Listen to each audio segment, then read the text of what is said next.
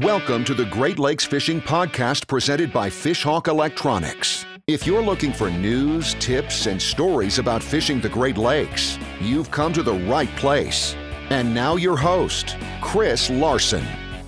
Welcome to the Great Lakes Fishing Podcast. We're still at the Greater Niagara Show, and today we have an opportunity to talk to someone from the DEC. It's Steve Hurst. And Steve, thanks for coming on the show. And can you give us just a quick rundown of what your role is with the DEC? Thanks, Chris. So I'm chief of the Bureau of Fisheries for the entire state. Our hatcheries, our research, our management. We cover nine regions. As you know, we have two Great Lakes, great fishing. So my job is trying to keep the lid on all that and keep things running. Keep everybody happy, keep everybody catching fish. That's a pretty tough job to do.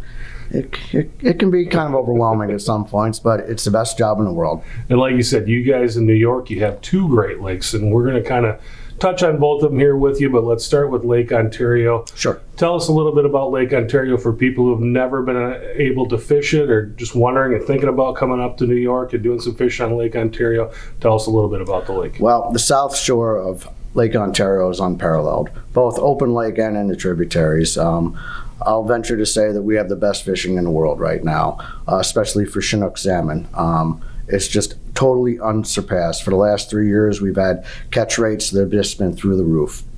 Um, you know, uh, charter boat captains a few years ago actually switched to going to two trips a day. The fishing was that good, and the popularity of the fishing was so good.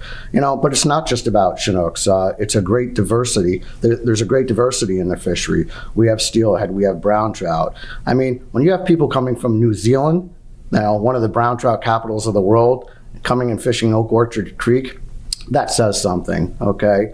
Um, you know, and then it's flanked, Lake Ontario is flanked by these two other great resources. To the east, the St. Lawrence River, and to the to the west, uh, the Lower Niagara. All right, and you know, I can't say enough about those things, especially the Lower Niagara it's such a diverse fishery. Where else can you go when you can fish in one day? And oh, what, what do I want to fish for today? Walleye, smallmouth bass, steelhead, brown trout, Chinook salmon when they're running, and lake trout always there in this, this magnificent river, all right, that feeds Lake Ontario. So it's a pretty special place. Yeah, you got some awesome stuff going on. Let's get back to the salmon, though. I think a lot of people, that's why they want to go to Lake Ontario. Okay. Not only do you have great numbers, but you've got uh, great size potential there as well. What's going on with those salmon? Why do you have the salmon that you have in Lake Ontario right now? Well, we have the salmon where, you know, we started years ago. I mean, as you know, uh, uh, alewife were introduced into the lake, you know, centuries ago. And when, when they came in, they became quite a problem. Our lake trout population was down, and, and this invasive species basically exploded. Chinook were used as a management tool, all right, as predators to crop those down, and, and it resulted in a phenomenal fishery, okay, that's been built up. It is a highly managed fishery. Things have changed now, okay. We've had a couple bad year classes in 2014, 2015 of alewife where we did not get good recruitment, and we, we, we, we created a hole in the population, and we're still feeling that today. We've had to make some adjustments to our stocking rates. But at the same time, okay, because of management practices in our tributaries, especially uh, the Salmon River, um, and I don't have to tell you about the Salmon River, another world renowned fishery in and of itself, all right, we have a lot of natural reproduction now. And on any given year, 50% of the fish out there can be wild fish.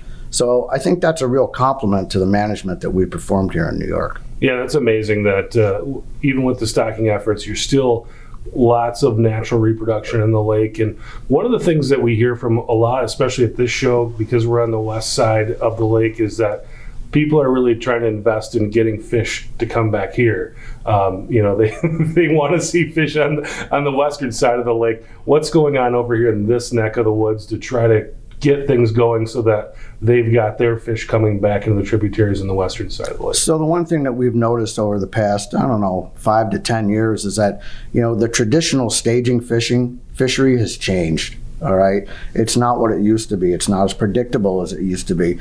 We don't have all the answers on that. Could be water clarity, could be a bunch of things, okay? But it has changed, all right? So the one thing we're doing now, and we're doing this as a bureau with many many of our management plans. I mean, not to sidetrack away from Great Lakes, but you know, after 30 years, we're revisiting our whole trout stream management plan. Similarly, on Lake Ontario, um, um, my Great Lakes section head Steve LaPan and his biologist are looking at how we stock fish. All right, that's also 30 years old. Right now, it's based on uh, the miles of shoreline per region, and we divvied up the fish that way. Well, we've learned a lot since you know in the last 30 years, and now we're going to have more output-based management, and saying, okay, how do we look at these fish when we stock them? And we need to look at all of the fish, all right, to create as much of an optimized fishery as possible. That being said, we're going to put the fish where the fishing is, okay, and divvy those fish up that way. It's going to be quite complicated. We're working through it, but I think we're going to have a much better product in the long run. And like as I said, we're going to put fish where the f- fishermen are. Yeah, the other thing we're talking lots of different moving parts within the lake, but you know you have a partner as well on the north side of the lake. How do you guys work together with, with Ontario? Very well. Um, as I said, my Great Lakes section had Steve Pan works for Andy Todd over at OMNR. Uh, they have had a working relationship now for almost a decade. They work under the auspices of the Great Lakes Fisheries Commission, under what's called we call the Joint Strategic Plan for Fisheries Management.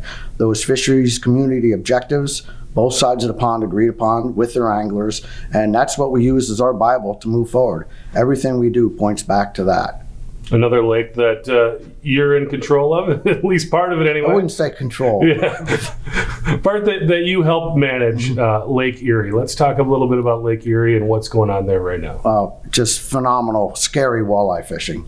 Scary walleye fishing. I mean, uh, limit after limit after limit has been caught over the last three years. In fact, last three years, record high years, uh, f- way three times higher than the long term average. And that's back to 1987 when we started taking data. Mm-hmm. Um, unprecedented. Just, why, why do you think that is?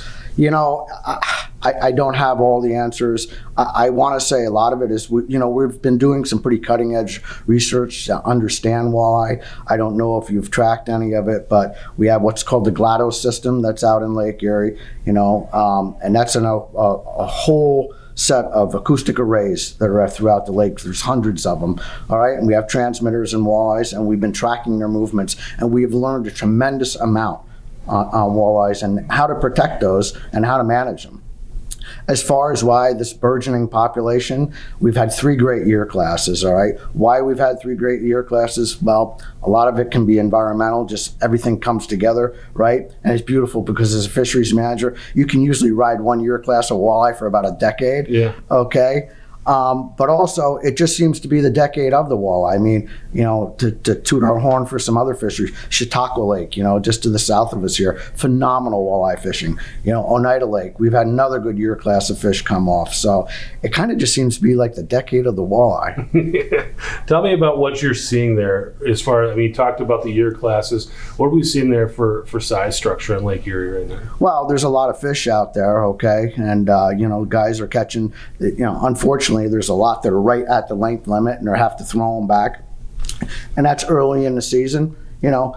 But walleye are a food fish. Mm-hmm. People love 15 fish, 15 inch walleye is going in the box. Right. You know, so you're always going to be cropping off that that that size structure. So you'll have some big ones on on the one end and a lot of little guys coming up into the fishery. Yeah, and those fish move around a lot. I, I actually sat in on a seminar from another guy from the DEC back in September, and they were talking about how much the fish move around in the lake and the way the lake changes throughout the year. Can you tell us a little bit about that? So you're you're mentioning the research done by Dr. Jason Robinson very well could be. I don't remember yep. the name. And he is our he is our Lake Erie unit leader, and we are blessed to have him. Um, he is a walleye. He's a warm water expert. He was responsible for a lot of this, and uh, as his seminar showed, how these fish are in basically the Western Basin for part of the year. They spawn there. They will migrate east, sp- spend some time here. You know, but there's subset populations. Some of them go north, some of them go east bunch of them go back west and understanding those movements all right and where we need to protect the spawning stock is, is vitally important as we go forward because it's not always good right. all right so when things get when it comes crunch time again we know how these animals behave and we can manage them better and when you know that those fish are moving around like that it's really important to have good partners in the state of ohio and pennsylvania and ontario how, how does that relationship work in lake erie and how are you working with those partners to keep the lake where it is right now? I gotta say, I am. I have been since I came back as chief, you know, a few years ago, and became more involved in Great Lakes Fisheries Commission. I can't say enough about the Lake Erie Committee. Um, they have the most members of you know. There's many jurisdictions playing in that in, in that water. They have a huge commercial fishery. All right, it's a complicated fishery. And to have all those guys play nice in the sandbox and get things done and, and, and agree on a common ground for management, I don't think people understand how phenomenal that is, how difficult it is, and how phenomenal it is, especially in you know some of the political environments we're in today. Sure. And speaking of that, what do you see as the future of walleye fishing in Lake Erie? Oh, I think it's going to be really, really good for years to come. As I said earlier, Chris, you know, managers always, when they get a good year class of walleyes, like, wow, I, am going to be okay for a few years. Well, we've got three bumper year classes there, and I think we're going to, I think we're going to have pretty good fishing for a while. We had a nice talk on Lake Ontario, Lake Erie. Is there something that I didn't ask you about that you want to get across? Well, I just really want to get across that you know the the fishing in New York is is in my mind unsurpassed. Fishing in New York State is under. We are a world class fisheries state. We just got done completing a 2017 uh, statewide angler survey, and uh, you know we're looking at. Uh, over 20 million angler days a year in New York. Okay, it, it brings in it's a, it's worth about two billion dollars a year and supports about ten thousand jobs. This isn't chump change. This is a big deal. All right, and I just can't boast enough about between the Great Lakes, Lake Champlain, our Finger Lakes. All right our Catskill system, the Delaware system, you know, which phenomenal cold water system.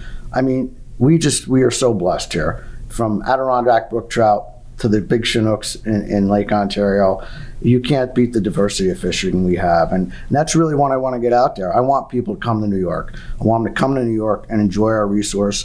And the other thing I'd like to say, Chris, is that, you know, why we're here today is we have made a really concerted effort. Uh, as I said earlier, I feel I've, we have the best biologists in, in the world. And I, and I say that with all my heart. And we're really good at science. What we're not always good at is communicating our science. It's pretty complex and hard, and we're learning and we're getting better and melting that down and having a good message on it. But the one thing that we want to do is let other anglers know that we're anglers too. Fishing's important to us, all right? And we care about this resource and we want to have dialogue with them. So today we have our open house. It's the first time we've ever done this. I'm really excited about it. It's it's a little bit different than, you know, we have a lot of public meetings where we convey information through a PowerPoint but you aren't able to come up, have a cup of coffee with someone and say, you know, I have this question. I, I was at a public meeting, but I didn't want to ask it because I thought it was foolish or, and there are no foolish questions. We want to develop, develop those relationship with anglers, have dialogue with them so there's a better understanding because you know what? We learn a lot from our anglers. What's that like for you? I mean, I, I know that there's probably a lot of people that like to come up and pat you on the back, but there's also a lot of people that have some criticism for you Oh, sure. and, and, and how things are done. Sure. What's that like for you? Um, you know, the, the criticism, as long as it's constructive, is, is good. And, and, you know, we're government servants. First and foremost, we work for the people, all right? We protect the resource, we manage the resource, but it's for the people, and make no bones about that. And they should be looking at us all the time, questioning in a healthy manner, questioning what we do. Um, that's just good government. And to be there to respond to that is good government. Awesome. Steve, thanks for coming on the show. Chris, it was a pleasure. Really appreciate it. Thanks for watching. Thanks for listening. We'll talk to you next time. Thanks for listening to the Great Lakes Fishing Podcast presented by Fishhawk Electronics. For more information on fishing the Great Lakes, visit our blog at fishhawkelectronics.com.